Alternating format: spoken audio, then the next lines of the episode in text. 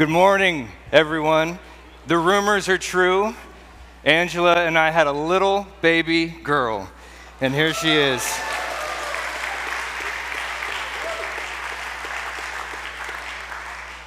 Ooh, it's one of the proudest moments of my life. Her name is Ella Grace Elaine Corneau, after all of her grandmas.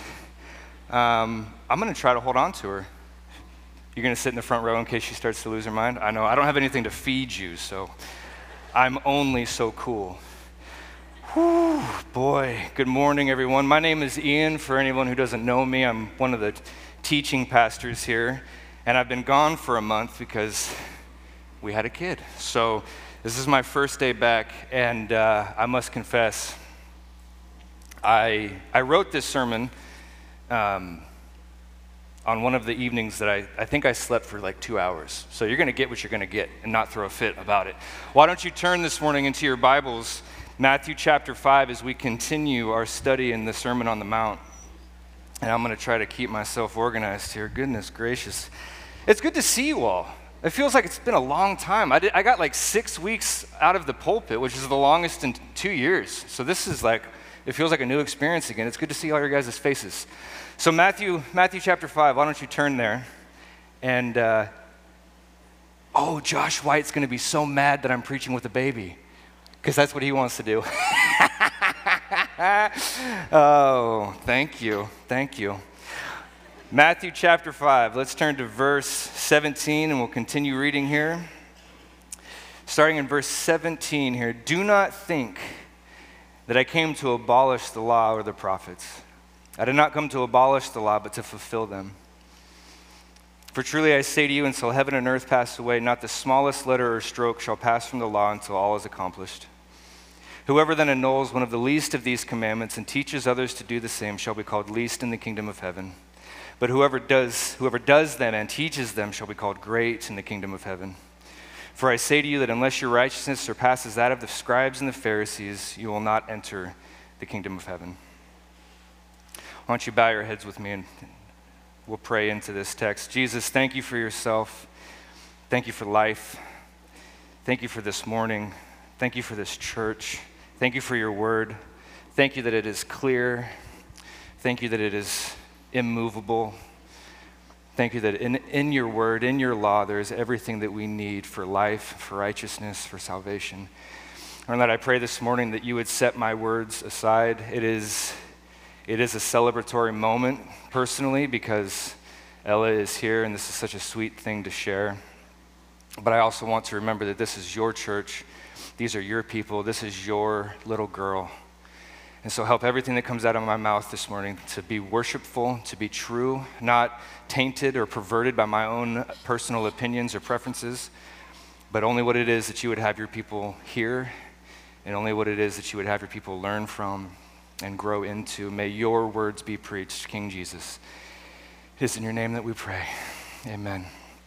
Amen. So, Matthew, throughout the Sermon on the Mount, as he's writing this, as he's giving us this account, he, he wants us to be very clear about who Jesus is. And he really formulates his entire gospel around this, this one key idea, and it's that Jesus is king. He's not a king of a certain place, a demographic. He's not a king of a certain people. He is the king of the universe. He is the king that was promised in the Old Testament scriptures. He is the Messiah that is to come. And he's even, he's even directly linked to the kingly line of David. It's the way that Matthew begins his book. He begins it with a genealogy, which is oftentimes easy for us to sort of just read over and and get past, because we don't understand, we can't pronounce the names to begin with. We don't know who most of the names are, even the ones that we do recognize. Um, and so we just sort of ignore it, but they're there for a reason. And Matthew starts his book off in chapter one with a genealogy. This is the lineage of King Jesus. Everything is pointing to King Jesus. Jesus is the king of the universe. He's your king, he's my king, he's Ella's king, he's the king of all time. And Matthew wants us to get this into our head in the very beginning. Jesus is directly linked to the fulfillment of Jewish scriptures, which is what we're talking about. Jesus said, I did not come to abolish, I came to fulfill. And he is the king. The book of the genealogy of Jesus Christ, the son of David, the son of Abraham. Abraham was the father of Isaac, and Isaac was the father of Jacob. All through the Old Testament scriptures, you see Yahweh identifying himself as the God of Abraham and of Isaac and of Jacob, and Matthew takes Jesus and connects them through genealogy right to the heart of the Jewish people, right to the, the Jewish patriarchs, Abraham and Isaac and Jacob. He is the fulfillment of Jewish prophecy. He is the fulfillment of the Messiah that was to come. All through the Old Testament scriptures is pointing to Jesus, and we're going to see that again and again and again, and he also links him directly to King David, a royal line. Right from the beginning, we are told that Jesus is of a kingly line. He is the king of the universe. We have, we have the lineage of the king. We have the birth of the king. We have the homage of the king. We have the forerunner of the king in John the Baptist. And we even have prophecies already that are fulfilled. Just the first four chapters of Matthew, you'll read seven times in those four chapters, and this took place so that what was prophesied by Jeremiah or by Isaiah or the scriptures would be fulfilled. Just by being born, just by coming, Jesus is already fulfilling the Old Testament scriptures. He did not come to abolish, he came to fulfill. We have the lineage of the king, we have the prophecies that are fulfilled by the king, and now we have the manifesto of the king. Jesus Christ comes down and he tells people what the character of his kingdom is going to be, what his people are going to be. Verses three through twelve, we have who the people of the kingdom of God are. In verses thirteen through sixteen, we have what they are. They are salt and they are light. And Jesus is going to go on through the Sermon on the Mount to, to break that down more clearly, bit by bit, what that actually means. But it, suffice it to say for right now, it means that he is far more interested in what is in your heart than, than, than what may be. What do you, what do you want? What do you want? You getting hungry? Where'd my wife go? He's far more interested in who we are in our heart of hearts than necessarily what it is that we do with our actions. And what it is, if we are pure in our heart, our actions will follow. I love you so much. Thanks, babe. Whew, she's really hot. So what kind of people does Jesus want us to be? Well, he says in verses thirteen through sixteen, he wants us to be salt and light. So what's that mean? Well, it starts with what's in here. The character of God's kingdom, what, he's, what he expresses here in his manifesto is not an outside-in righteousness, it's, it's an inside-out righteousness. What is in our heart will come through in what we do, come through in what we say. And so Jesus takes the law and he just goes right to the heart. He takes what is external and he redefines, he doesn't redefine it, he reclarifies it. He says, this is what it actually is. You think that it's outward murder, outward adultery, outward divorce, or outward lying, having to make an oath because you've because you've you've you've tainted your, your reputation in some way, and so you have to swear by something beyond yourself. He's like, just let your heart be pure. Let your heart be pure. What comes in, what is inside will come out. You will be salt, and you are salt, and you are light, so be that. It's not just what you do, because what you do can be false. It can be a facade. It can be a lie.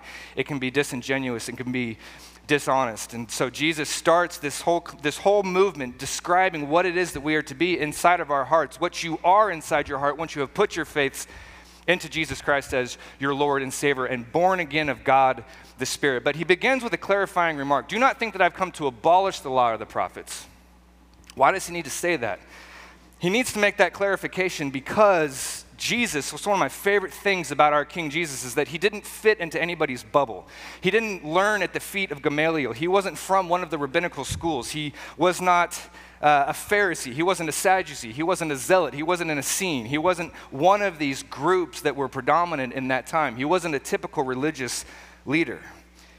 And he didn't really fit in with the grid, even with the, his behavior. Matthew eleven says that he had a reputation for being a friend of tax collectors and sinners. He didn't hold to the ceremonial washing practices that the religious leaders said that he should. He didn't observe the Sabbath in the way that they thought that he should. He was healing on the Sabbath. It was in the minds of the religious leaders of the time that was a direct violation of God's law. So who is this guy? He was a nobody from a nobody town. He was a carpenter from Nazareth, which, by the way, Matthew says is that happened so that what was fulfilled by, what was spoken by the prophet would be fulfilled, that Jesus would be called a Nazarene. Even where he was born and where he grew up, Galilee and Nazareth was a direct fulfillment of prophecy.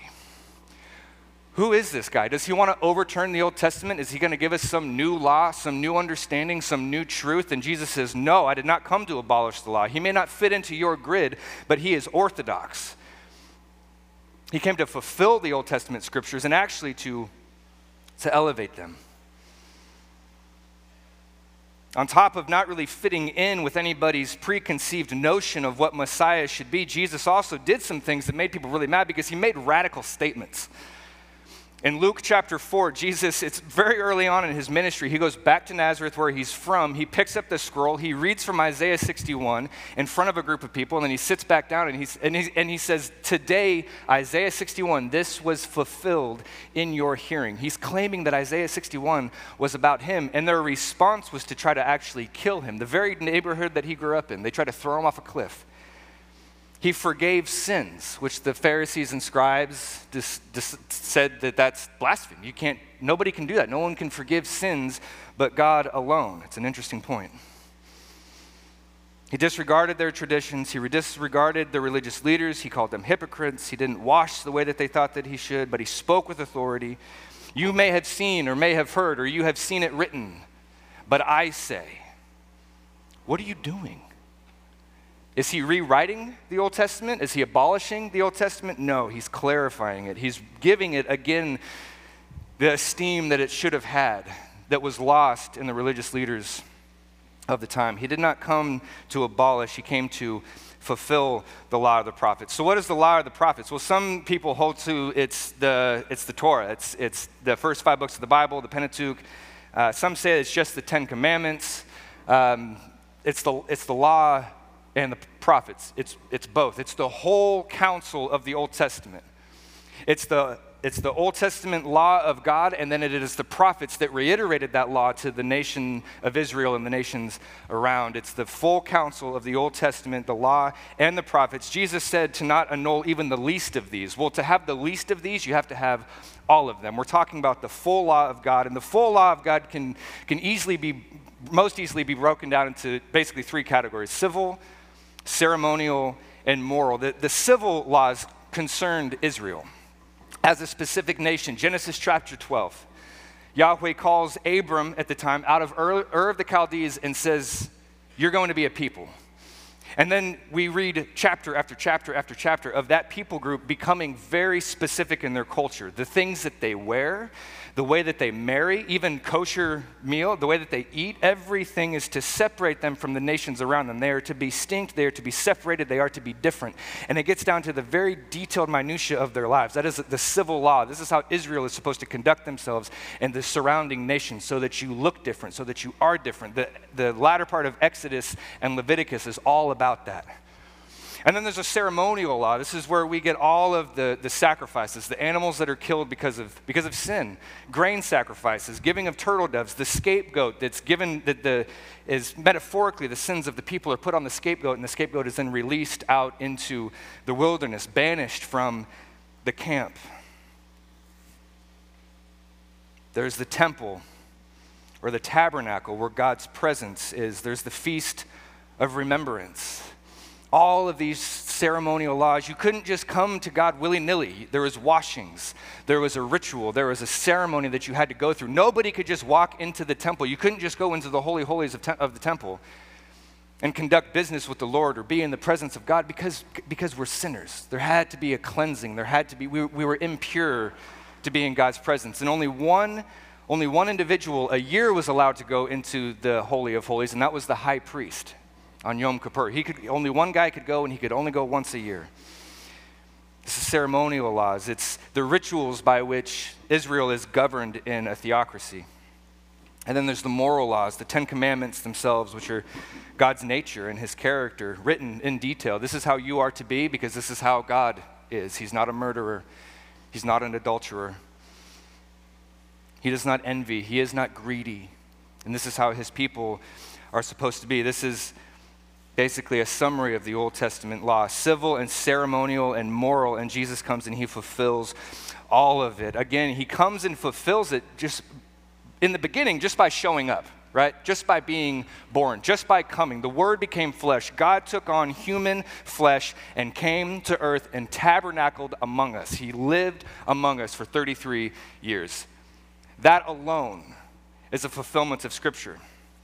Where he was born was a fulfillment of Scripture. The fact that John the Baptist cried out, "Here is the Lamb of God who takes away the sins of the world," that was a fulfillment of Scripture. Jesus himself says that he, it, the Old Testament is all about him in John five thirty-nine. By the way, I don't think I did this because I was sleep deprived. I think I did it because it just, you, there's, you cannot, you can't not do it. I've written more Bible verses down for these three that I've ever than I've ever done in a sermon before. None of, I just basically took a whole bunch of Bible verses from the Old Testament, the New Testament, the epistles, to make commentary on these few verses, seventeen through twenty, this morning. So if you have a pen and paper, get ready to write these down, because the Bible speaks to what's happening here. Jesus speaks to what he's referring to here. The Old Testament is fulfilled by Jesus Christ by virtue of, first, just the fact that he came at all. John five thirty-nine, Jesus is in a back and forth with the The, the, the, the scribes and the Pharisees, and he says to them, "You search the Old Testament scriptures because you believe in them that you have salvation, but it is them that testify about me." John five thirty-nine. Luke twenty-four twenty-seven. Luke twenty-four, such a, this, of all the places in Old Testament uh, history, or New Testament history, I would have loved to have been on the road to Emmaus. I would have loved to have been one of the guys. Jesus has been crucified, he has been buried, he is raised again from the dead because he's overqualified for death, and he's, he is God in the flesh. So he rises from the dead. Nobody's really getting it yet. People don't really recognize who he is, and he's on the road to Emmaus in Luke twenty-four, and he comes across two people who are discussing what's going on. And they're morose, they're sad, they've, they've, they've, they're hanging their heads low, and Jesus is like, "What's up with you guys?" And they're like, "Are you the only dude in town who doesn't know what's been going on lately?" And Jesus says, "Tell me." And they're like, "This guy Jesus, but now he's dead, and bummer." And Jesus is like, "You know what, fellas? Bummer. You don't get it." And it says that he took them on that road to Emmaus, on that road to Emmaus, Luke twenty-four twenty-seven, beginning with Moses and the prophets, he interpreted to them in all of the scriptures the things concerning him. And the only scriptures they had then was the Old Testament. And Jesus showed them all the places that speak of him. Luke twenty-four forty-four, Jesus says, "These words I spoke to you while I was with you, so that everything written about me in the law of Moses and the prophets and the Psalms must be fulfilled." Jesus says that the Old Testament is about him and that he fulfills everything in the Old Testament. Everything in the Old Testament is a sign signifying a future day, a future king, a future savior, a future Messiah, and it is Jesus Christ himself, God in the flesh with us. And his life and his actions also, of course, fulfilled all of this. He fulfilled the civil laws. The specific laws for ethnic Israel are set aside, not because Israel is set aside, but Jesus came and he died. And in Matthew twenty-seven, the veil, the big curtain between the holy and the holy of holies in the temple, where only one guy could go a year, that veil was ripped in half and God the Spirit came out. Jesus said, "For God so loved the world that he sent his only begotten son, so that whosoever," it's not specific to Israel anymore. These laws, these rituals, these ceremonies, they had their place and their time, but now God's Spirit goes out to the entire planet, and Jew and Gentile alike are welcome in the family of God. The veil is torn in two. Ephesians chapter two, Paul says that the dividing wall of hostility is brought low. Matthew twenty-eight, Jesus says, "Go into all the world and proclaim the gospel." In Acts chapter ten, Peter, a Jewish man, has a vision of a curtain coming down full of all these animals. And the voice of the Lord comes and says, "Peter, kill and eat." And Peter says, "No, Lord, remember that there's laws about what I can eat as a Jewish man. And nothing impure has ever come into my mouth." And the Lord says to him, "Do not call what I have, what I have made clean, common or unclean." And then the story goes that, a, that, a, that a, a, the leader of an Italian cohort, a Gentile, receives the good news of the gospel and is saved. The veil is torn in two. God the Spirit has gone out into all the world. And now you don't need to go to a temple. You don't need to have some ritual or some ceremony. You can pray with God right here, right now, in your car, at the grocery store, taking a walk with your kids, in bed, laying, looking up at the popcorn ceiling where most of us have our wildest nightmares raging in our mind. You can go there and you can speak with the living God because of what Jesus has fulfilled, what Jesus has accomplished. The civil laws have been set aside. The ceremonial laws have been set aside because every animal killed in the Old Testament was a preview of what of the ultimate sacrifice, who is Jesus. All of the blood shed was a shadow, was a foreshadow of the blood that would be shed in Christ himself. Jesus is the fulfillment of every sacrifice. In John chapter one, the last of the Old Testament prophets and the greatest of the Old Testament prophets, John the Baptist, sees Jesus coming, which is why he was the greatest, because he actually saw Jesus and he was able to point. John one twenty-nine, John the Baptist points his finger at Jesus Christ and says, there he is, the Lamb of God who takes away the sin of the world. Every bull, every lamb, all of the bloodshed was a picture. Blood had to be shed for sin because sin causes death. And in the Old Testament, the substitution for you being punished was an animal. But that didn't really actually take away sin. It was an image of Jesus who actually can take away sin, who's ultimately punished for our sins, though he sinned not in word, thought, or deed ever once. Hebrews ten four says it clearly. It is impossible for the blood of bulls to take away sins. Therefore, when Christ came into the world, he said, sacrifice and offering you did not desire, but a body you prepared for me. The blood, the sacrifices are fulfilled. The ultimate sacrifice, the ultimate lamb has come, and he brought with him, by being here, he brought God's presence. John one, chapter fourteen, the Word became flesh and dwelt among us, and we have seen his glory as the glory of the only begotten from the Father, full of grace and truth. The tabernacle became obsolete.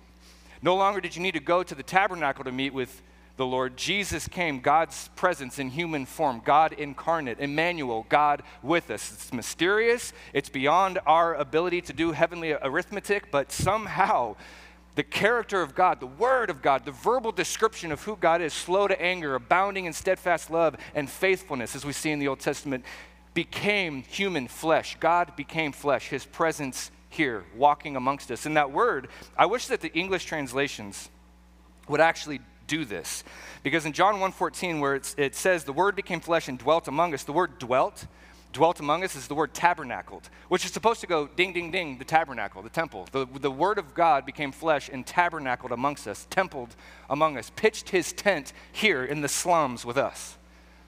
God's presence and, and living flesh, truly God and truly man at the same time, came and lived with us. God's presence came down. The tabernacle is no longer needed. And in A D seventy, the temple was destroyed completely because now God resides in his people through his Holy Spirit today. So the ceremonial laws are fulfilled. No more need for sacrifice, for bulls, for offerings. The Lamb of God has come and he is able to take away real sin. He's really able to take away sin from people. And the role of the high priest, also obsolete, because Jesus is our high priest. Hebrews four fourteen through sixteen says this, since we have a great high priest who has passed through the heavens, Jesus, the Son of God, let us hold fast our confession. For we do not have a high priest who is unable to sympathize with our weaknesses, but one in whoever respect has been tempted as we are, yet without sin. Let us then with confidence draw near to the throne of grace that we may receive mercy and help and grace in a time of need.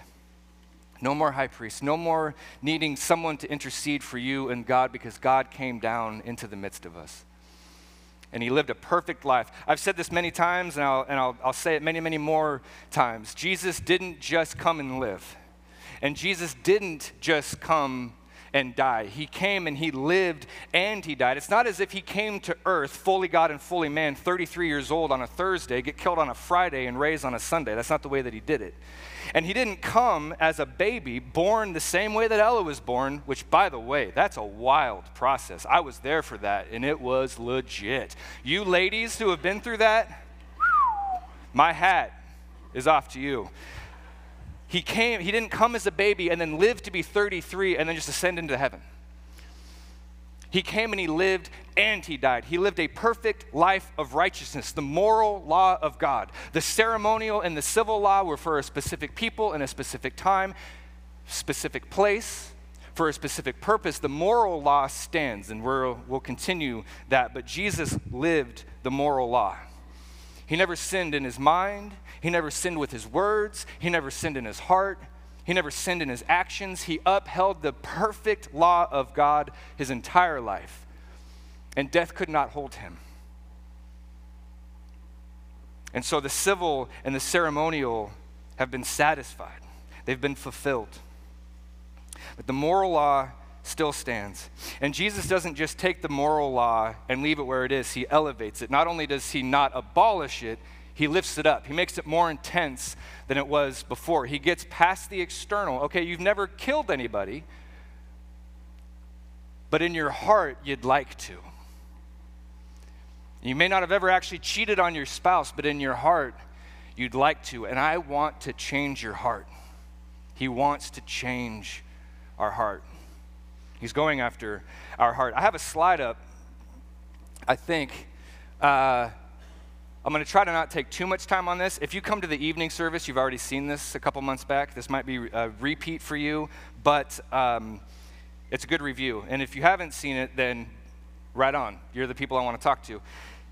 I'll get to that in a second, because what Jesus says next, not only does he not abolish the law, he doesn't even, he says, don't even annul the law. Don't even try to lessen it. Don't even try to dilute it. The law is not going anywhere. Jesus says, for truly I say to you that heaven and earth will not pass away, and, or until heaven and earth pass away, not one of the smallest strokes or letters of the law will pass away until all has been accomplished. Not only is the law not able to be annulled, it's not, it's immutable. It's not going anywhere. And the reason, it made me think of this image, because you might be familiar with this. This is a, a photo from the new James Webb, Webb, is that it?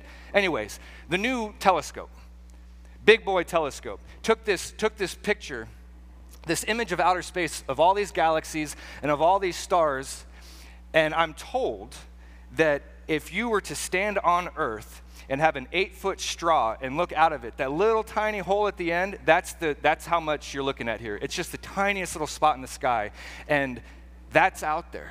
This picture was taken, this is a four point six billion light years away, which doesn't really, like, we can't compute that, but But God made this. And one of my favorite things about these cool photos of outer space is that, like, four, that's four point six billion light years away. What's that mean? I don't know. But what I do know is that God is bigger. His love is bigger. His grace is bigger. That's a, that's a spot this big in the sky. God's bigger than that. His, his attention to you is bigger than that. It's greater than that.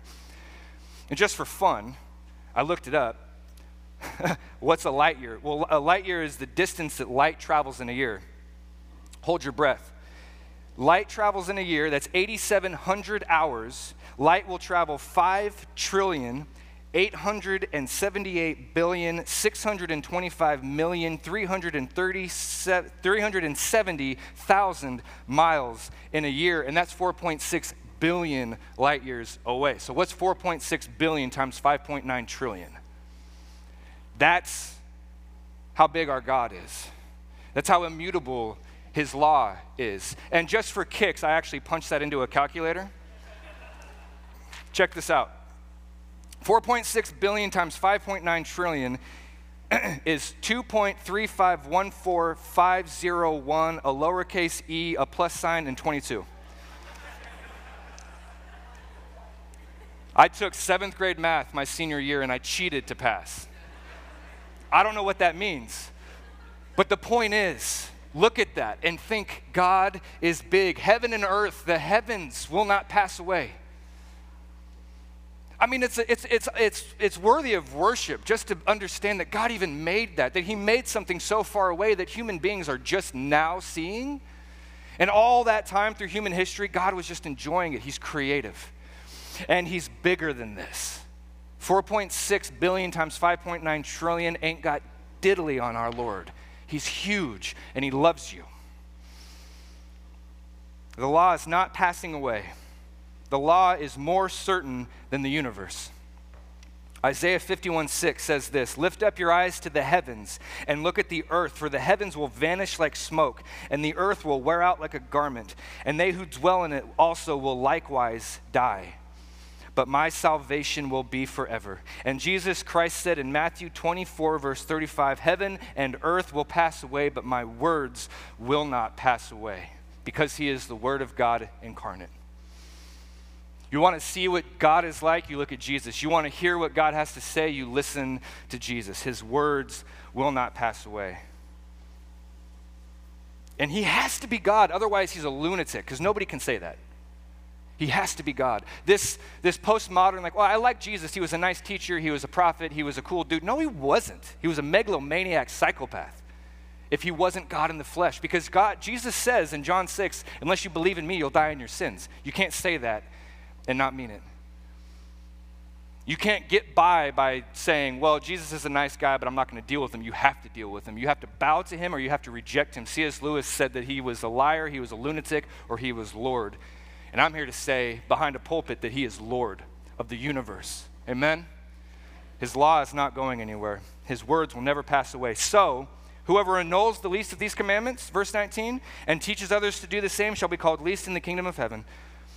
But whoever does and teaches them will be called great in the kingdom of heaven. And you might read that and go, well, there, there's, there's varying laws. There's some laws that are greater than others. There's the least of these and there's the more of these. And, and yes, it's, it's true. I don't think anybody would, would argue that it's, it's worse to actually murder somebody than to spread a false word about them.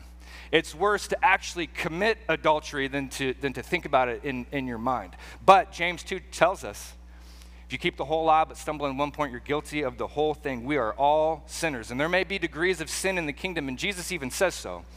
But that doesn't give us the right to just willy-nilly do what we want because it's not that big of a deal. No, God's law is perfect, and he expects his people to be perfect. Maybe not murder physically, but you're guilty if you think about it in your mind. That's an impossible standard. But I'm getting ahead of myself. Jesus says this clearly in Matthew twenty-three.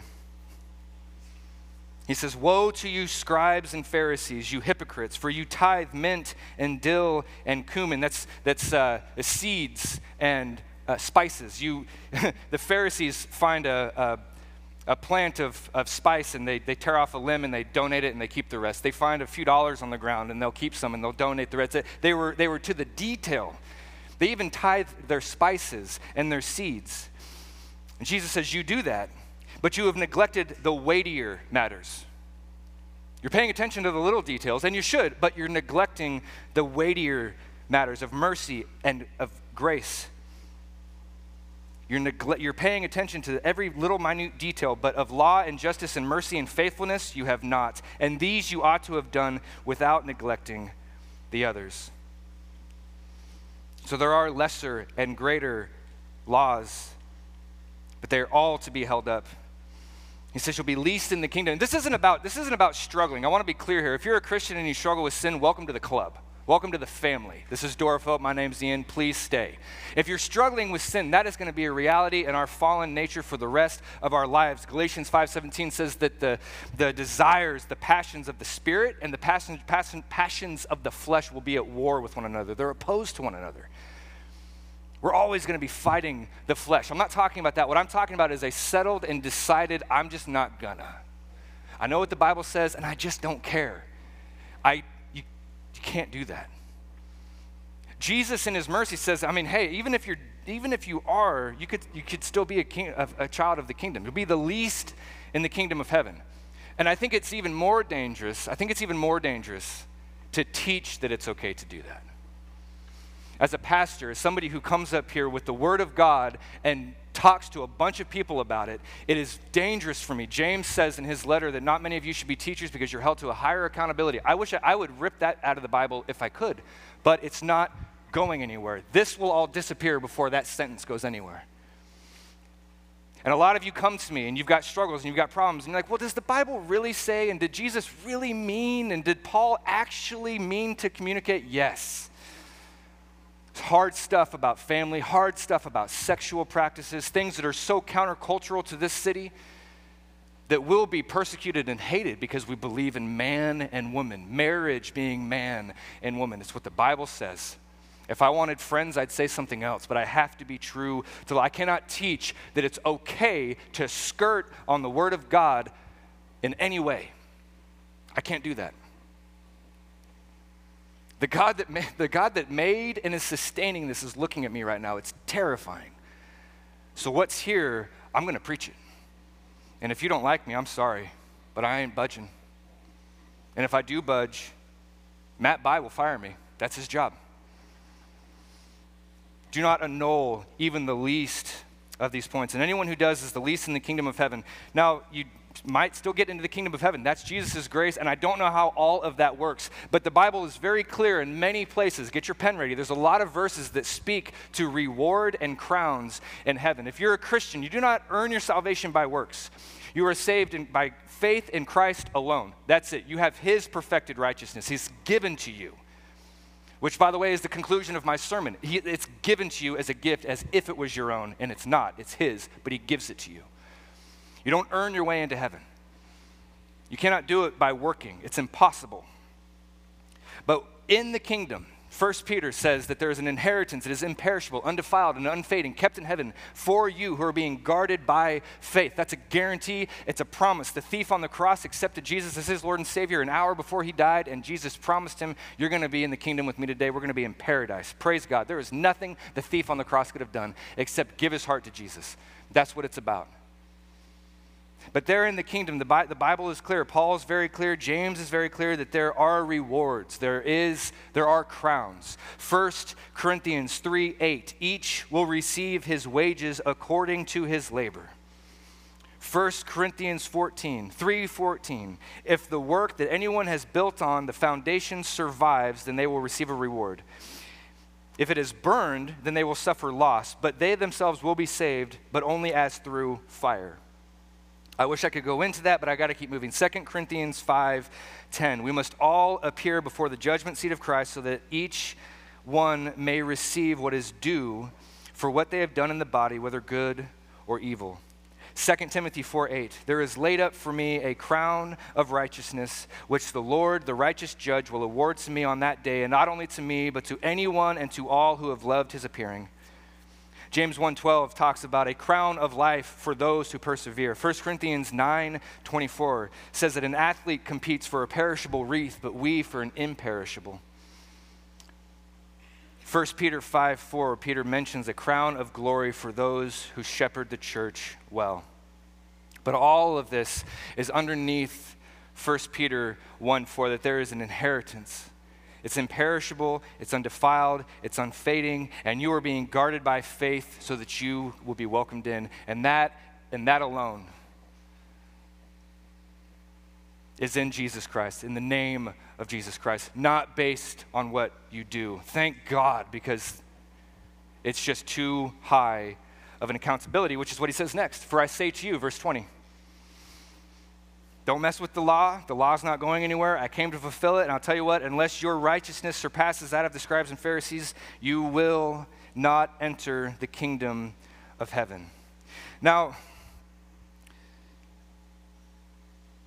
I got to break this down a little bit because there's a lot that's said about the scribes and the Pharisees. And, and just to just to, to catch people, get people up to speed in case you don't know, the scribes and the Pharisees were the religious elite of the day. The scribes were, were, were men who read the law and sort of uh, abbreviated it, made it, made it easier to understand, wrote it out. Here's how you break it down. Here's what this actually means. They wrote those things out. And in, in doing that, they made a whole bunch of rules that are not actually in the Bible. They made rules like, on the Sabbath, you weren't allowed to, I think you weren't allowed to gargle something for more than a few seconds. You weren't allowed to carry anything that weighed more than a dry fig. There was people who had prosthetic limbs who weren't allowed to use them during the Sabbath because they weighed too much.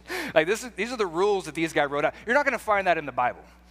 Those are the extra rabbinical rules that the scribes made up. And the Pharisees, they were, the, they were really the religious elite. They, they took the Bible, they took the Old Testament, and they these were the ones that were that were tithing mint and dill and cumin, and they thought that they were just the most righteous of people. They they prayed a lot, they tithed a lot, they wore the right clothes, everybody got out of their way whenever they walked down the street, they had the best seats in the house, they had reservations at every restaurant just all the time. They were the celebrities of the day in the religious world. And Jesus is saying, these astute, ferocious obeyers of the law, unless your righteousness is better than theirs, you cannot enter the kingdom. And that should be a terrifying, the people that first heard that were scared.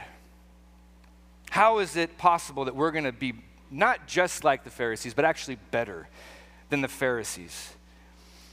These righteous, holy men, pious and educated, obedient. They had a fastidious ferocity for obedience. How is the average average individual going to actually surpass that righteousness? How could anyone think of such a thing? And, and Jesus goes on throughout the Gospel of Matthew. Go home and read Matthew twenty-three. It's a blistering, it's a, it's a, it's a, it's a declaration by Jesus to the Pharisees that's brutal. It's brutal. Because the Pharisees looked really good on the outside. This is what we're talking about. We're getting past the external, we're getting into the internal. And the Pharisees' righteousness, or their, their faux righteousness, was just that. It was a facade. They were, they were evil and they were hypocritical in their hearts. You don't have to write these down. You can come ask me about it later. I'm just going to rattle through these. In chapter six, verse five, Jesus says, "You hypocrites." In chapter sixteen, he says, "You hypocrites." Excuse me, chapter six, verses five and sixteen. Hypocrites, hypocrites. Chapter fifteen, verse seven, you hypocrites. Chapter twenty-two, verse eighteen, you hypocrites. Chapter twenty-three, verse thirteen, you hypocrites. fifteen, you hypocrites. twenty-five, you hypocrites. twenty-seven, twenty-nine, you hypocrites, you hypocrites. What's going on here? Your righteousness needs to exceed the Pharisees, but they're all hypocrites. Well, the Pharisees had something wrong in the very, the, the very motivation for their righteousness, the very reason why they wore the garbs, the very reason why they were they were tithing and they were praying and they were making these proclamations in public, was because it was all external, it was all dishonest, and it was all self-aggrandizing. They wanted to lift themselves up. They wanted to look good. They wanted the celebrity. They wanted the finest seats. They wanted the they wanted to be They wanted to be honored. They wanted to be modeled after. They wanted the respect and the reverence of the people around them. That's why they were doing it. They weren't doing it out of love. They weren't doing it out of reverence. They weren't doing it out of affection for the law of God or God himself. They were doing it because they got something out of it. It's a danger that we can fall into today, especially as pastors and preachers. Well, he gets a microphone on his face and he gets to stand up in front of people and show off his baby. That's why he's doing this. I'll tell you what, friends, if that is why I was doing this, I have got to answer to God for it.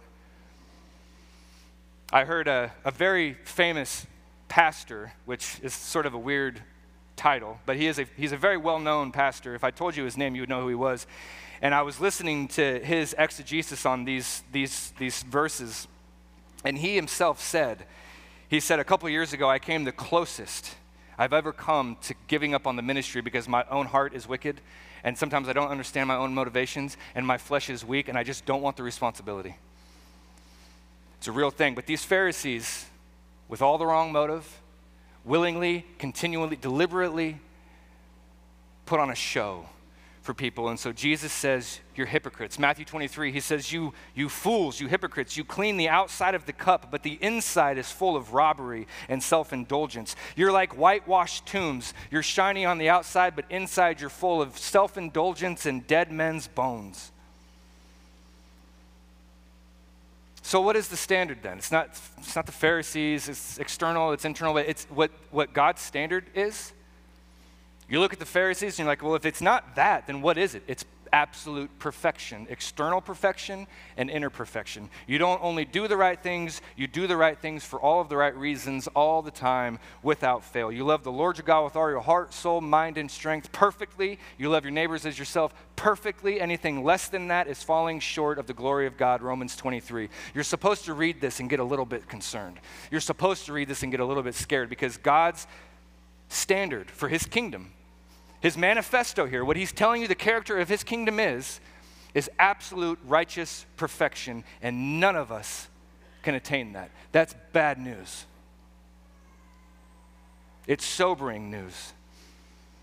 And that's why what Jesus did is so awesome. And the Pharisees' fatal flaw was that they thought they could do it on their own. They thought they were righteous. Just two verses for you. Luke chapter eighteen. Verse nine, Jesus is about to tell a parable, and he tells it to those. It says, you, I'm speaking to you, who justify yourselves in the sight of men.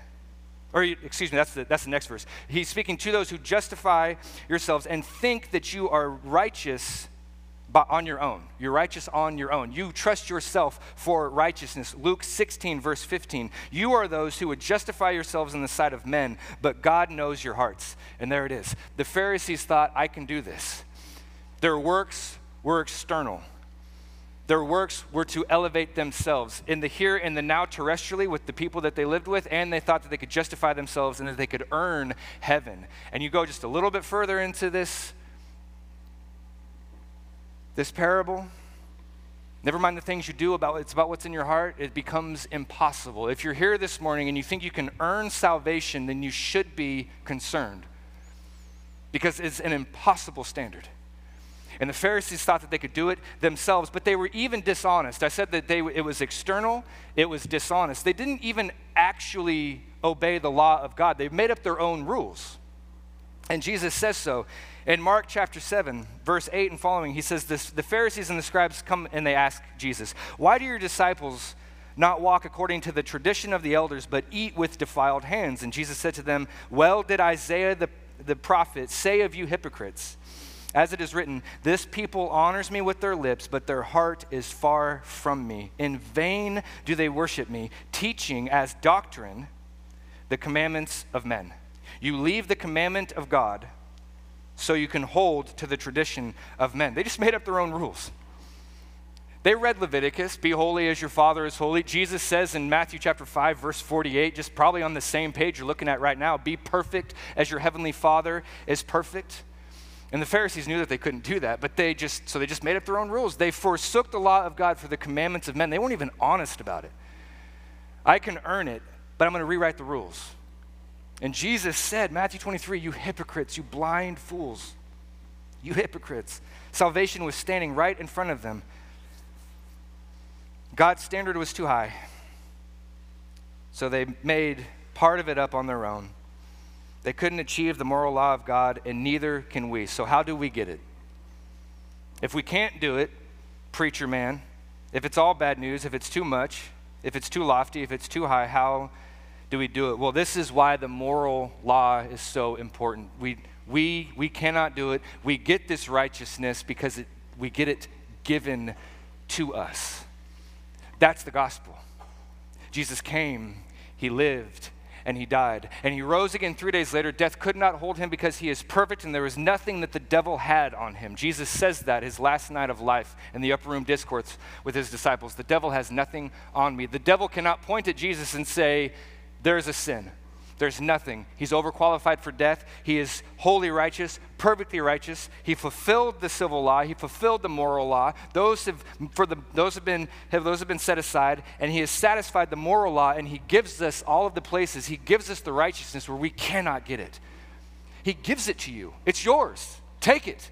Repent of your sins. Confess in Jesus as your Lord and Savior. Paul the Apostle said, today is the day of salvation. Stop beating yourself up. Stop trying to earn it. Stop trying to make it happen. Stop trying to polish yourself up enough to get into heaven. It will not work. Jesus did it for you. Dying on the cross, he cried out, it is finished, it is done, and it is yours.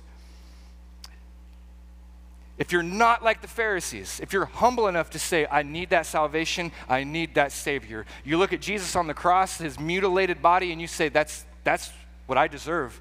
I sinned and he got killed. I sinned and his blood was shed.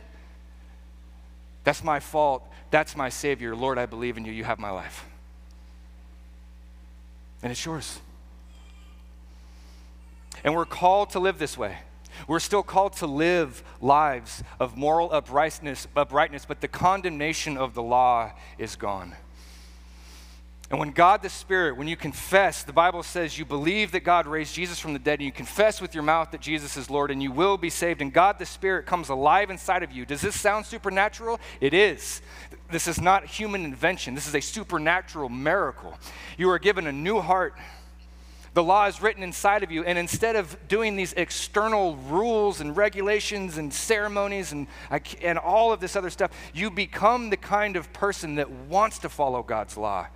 You're the kind of, you become the kind of person that doesn't want lustful thoughts, but you'll have them and you'll fight them. That's Galatians five seventeen. You're the kind of person that doesn't want to hold a grudge. You'll be the kind of person that wants to make amends with your brother or your neighbor because it's what Jesus would do, and you love Jesus because of what he did. First John tells us that we love because he first loved us. It's his standard high, it's impossible, but his grace is bigger than four point six billion times five point nine trillion. Amen? He went to the cross for you. And we're called to live lives. And I'm going to go a little bit over. If you guys got kiddos, go get them. We've been doing this a lot lately, but this is just too, this is just too good. We're told, First Thessalonians four seven, God has not called us to impurity, but to holiness.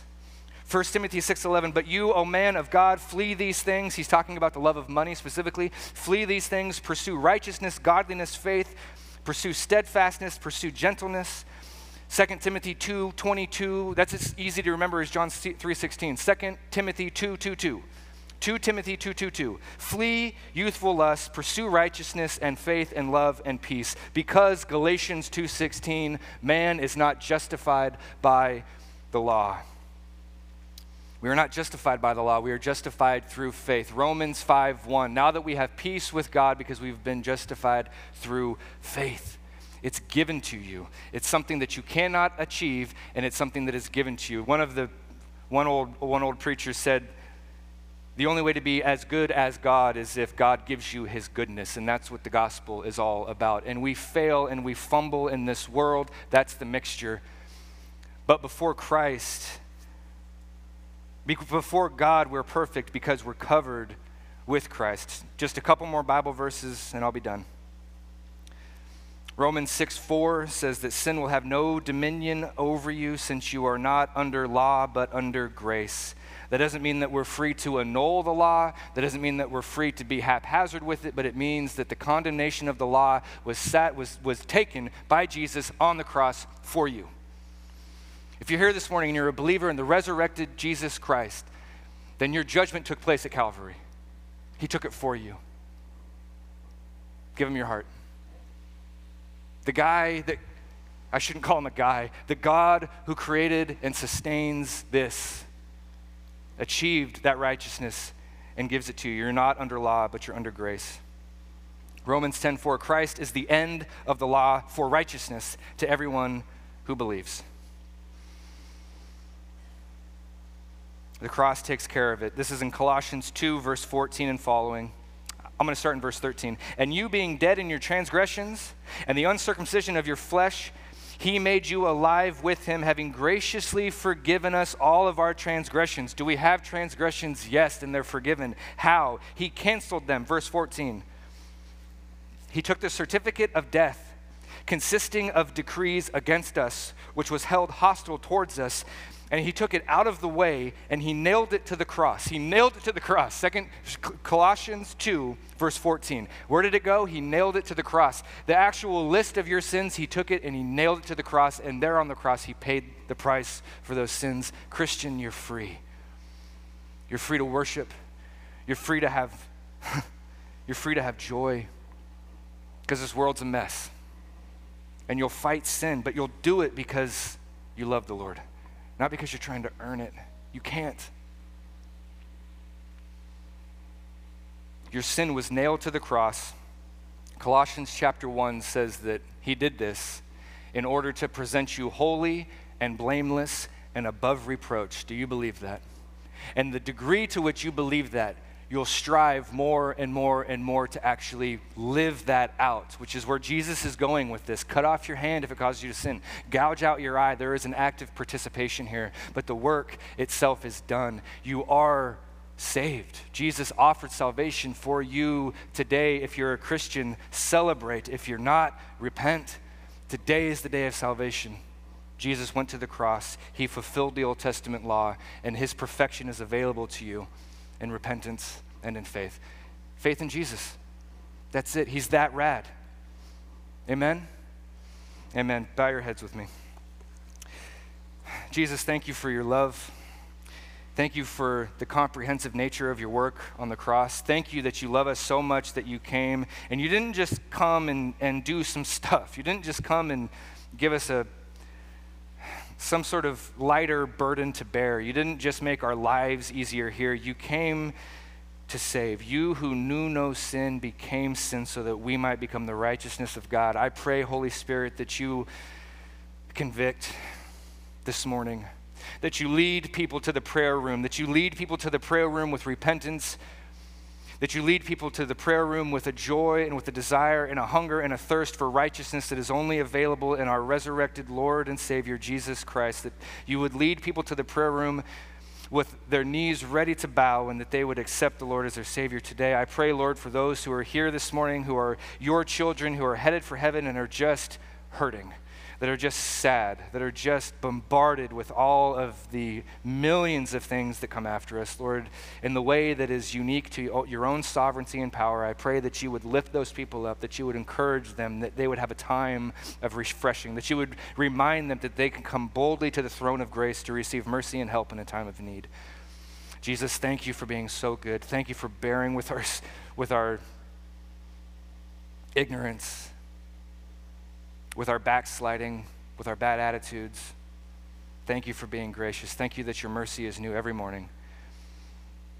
May we lift our voices authentically and loudly in worship this morning to you, Lord, as we close out this service. It's in Jesus' name we pray. Amen.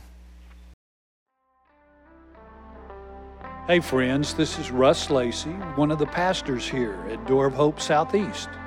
Thanks for listening to this teaching. We always want to encourage you to give to your local church and would never want to supplant that. But if you're a regular listener and would like to help our church as we seek to point people to Jesus and minister here in the city of Portland, we'd welcome your prayers and financial support. Just head over to door of hope p d x dot org and click Give from the menu bar. May God bless you.